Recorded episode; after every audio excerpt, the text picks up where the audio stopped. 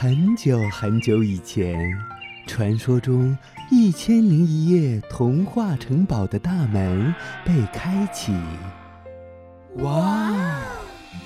依依，你看，看什么？一颗颗多彩故事的种子在发芽。玲玲，你听，听着呢。一个个小精灵们，是不是想要告诉我们些什么呢？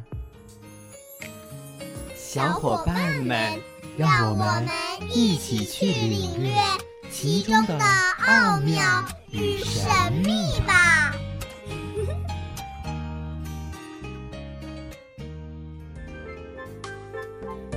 大家好，我叫苏嘉儿，是今天的小主播。我今天要为大家讲的故事是《丑小鸭》。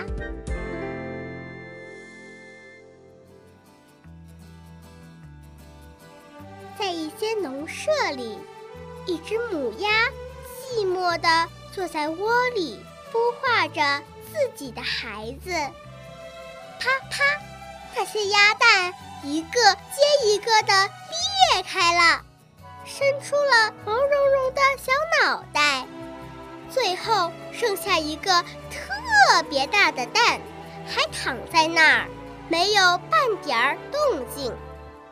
这个蛋。费的时间真久。鸭妈妈虽然有些抱怨，可还是坚持着把小鸭孵了出来。这只小鸭又大又丑，毛灰灰的，嘴巴大大的，身子瘦瘦的，大家都叫它丑小鸭。鸭妈妈盼望它会慢慢长得漂亮些。新的生活一开始，倒霉的事就接二连三地发生了。丑小鸭处处受排挤，遭讥笑。小鸭们啄它，小鸡们赶它，喂鸡鸭的那个女佣人也用脚踢。它，丑小鸭非常难受，钻过篱笆逃走了。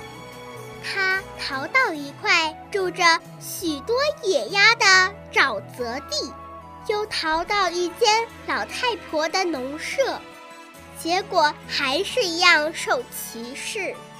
丑小鸭苦闷极了，自个儿在水中钻来钻去。天气越来越冷，湖面结了厚厚的冰，丑小鸭趴在冰上，快冻僵了。幸亏一位农夫看见了，把它带回家。一天傍晚，一群美丽的天鹅从灌木林里飞出来，丑小鸭从未见过这么美丽的鸟，看着它们。飞向天空，又惊奇又羡慕。有一天，丑小鸭出来散步，看见丁香花开了，就知道春天来了。它扑扑翅膀，向湖边飞去。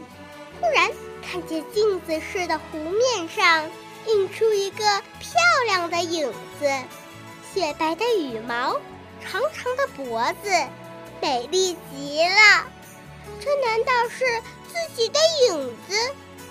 啊，原来我不是丑小鸭，是一只漂亮的天鹅呀！孩子们向它撒面包片，卖力。许多大天鹅在它周围游泳，用嘴吻它，它感到太幸福了。太阳暖暖的照着。他的内心里发出了快乐的声音。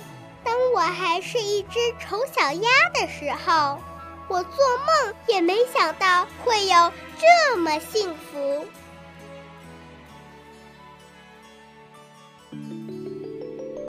好故事当然要一起分享，好声音当然要一起聆听。一千零一夜。夜夜都有好故事。更多精彩故事尽在《一千零一夜》童话童装。